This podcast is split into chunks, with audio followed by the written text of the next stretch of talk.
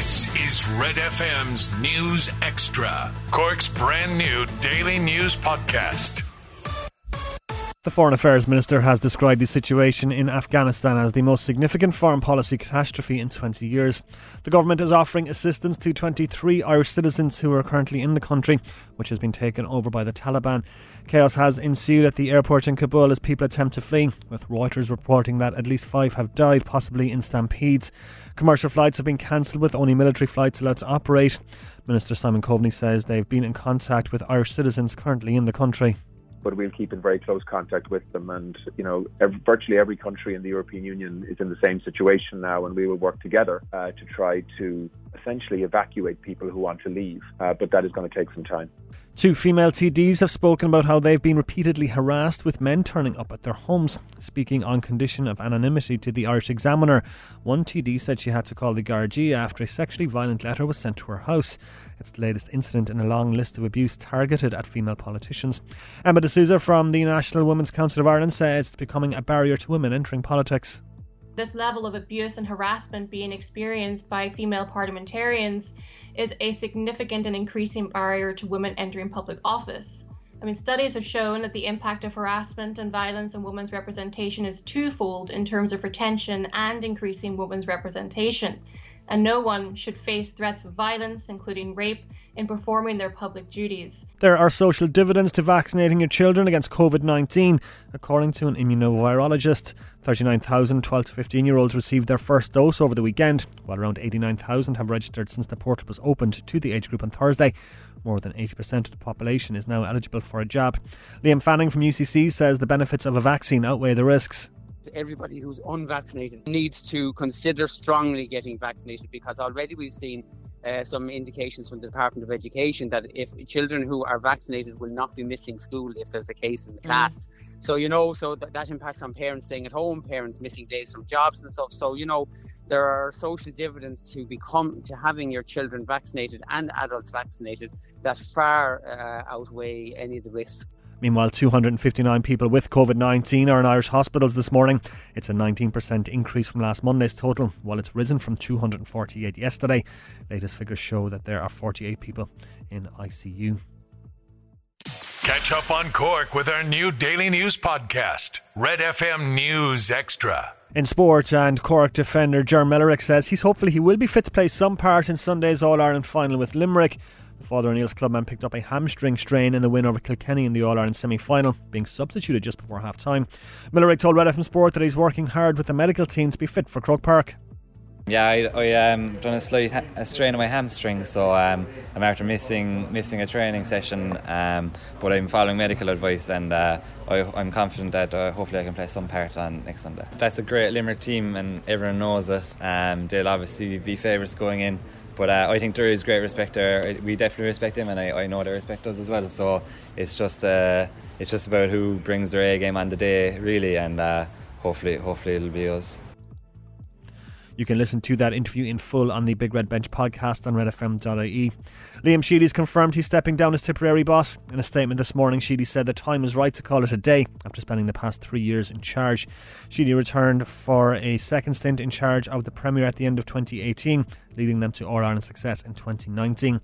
Portroe clubman also led Tip to All Ireland success in 2010 during his previous spell as manager. And Harry Kane has been included in Tottenham's 25 man squad for Thursday's Europa Conference League playoff match against Pacos de Ferreira. He missed yesterday's Premier League win against Manchester City, the team who are interested in signing him.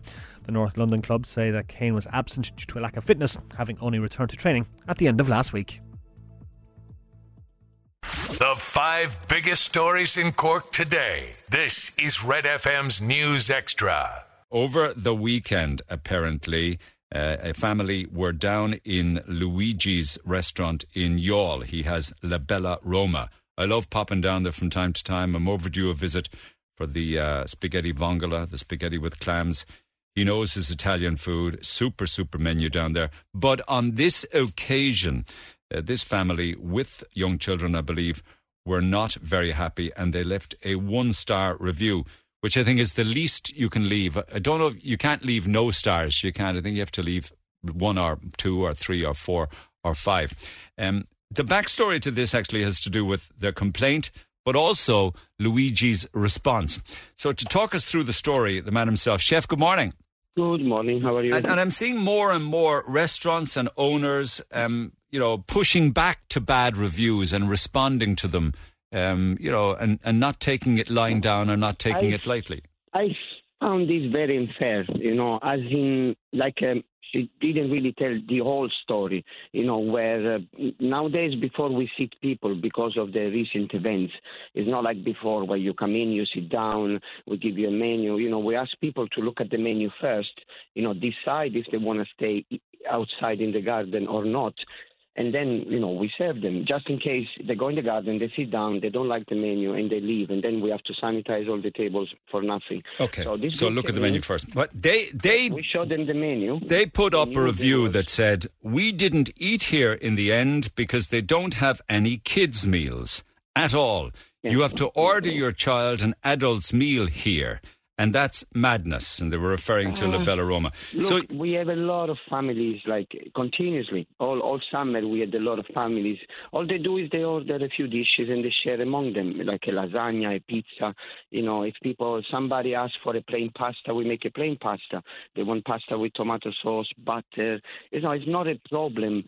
Um, but but they weren't happy with what we had to offer. So, so you, you responded I mean? to that. No yeah, menu. yeah, there was no. As as I said, they don't do kids meals. So you responded saying, "Dear Karen, I'll come back to that in a second.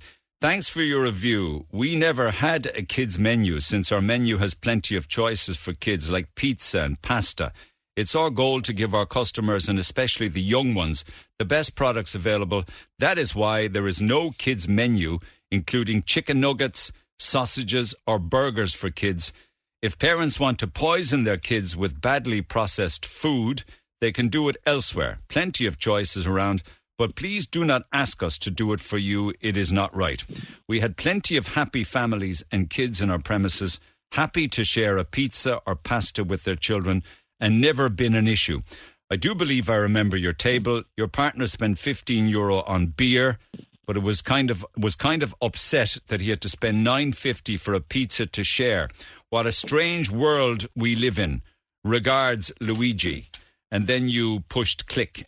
Do you regret pushing click? No, because I uh, I I want I wanted to also send a message out there. Like this this needs to come to an end. You know, when a business owner decides to put a kids menu there, they can't just shove a few frozen products and, and, and, and you know just go like okay kids menu we got chicken nuggets sausage and chips uh, sausage and mash. You know there is more. As a business owner as a chef you have a responsibility there. It's your duty to do something about it not what's easiest for you. It's you regard those as being bad food options do you? Look for a child yes. Get Red FM's News Extra at redextra.ie and check out our other podcasts.